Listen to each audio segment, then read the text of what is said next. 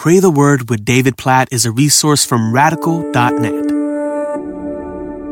Philippians chapter 2, verse 3 exhorts us to do nothing from selfish ambition or conceit, but in humility count others more significant than yourselves. This verse goes against the grain. I think of everything in me. That is my sinful nature. I am so tempted to do so much from selfish ambition.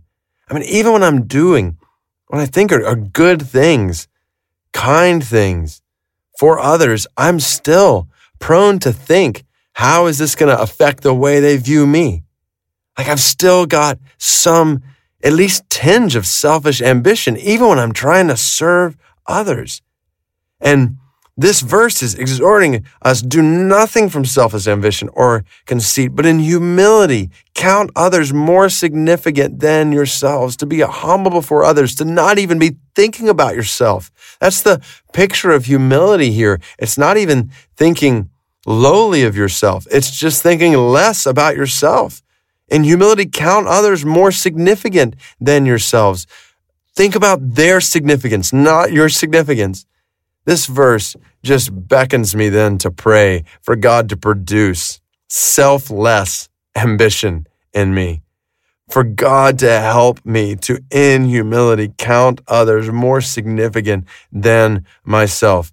I don't know if you struggle with this, but just think about your life today and what is driving you and what it would look like to have no even tinge of selfish ambition or conceit, but in everything you do in humility to count others more significant than yourself.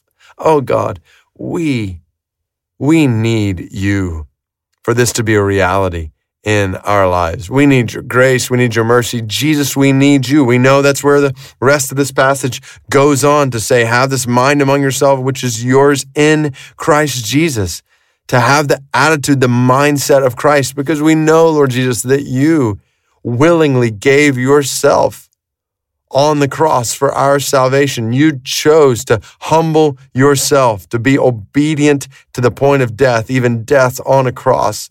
So thank you. We praise you for your example of humility. And we pray that you would work that kind of humility in our lives today, in our minds, in our hearts. God, when it comes to our ambition, when it comes to our motivation for the things we do today, help us, we pray, to do it in a selfless way, not thinking about ourselves, but thinking about the significance of others and ultimately thinking about your glory, what is good for pointing people to you, not ourselves. God, deliver us, we pray daily from selfish ambition and conceit. Help us in humility today to count others more significant than ourselves.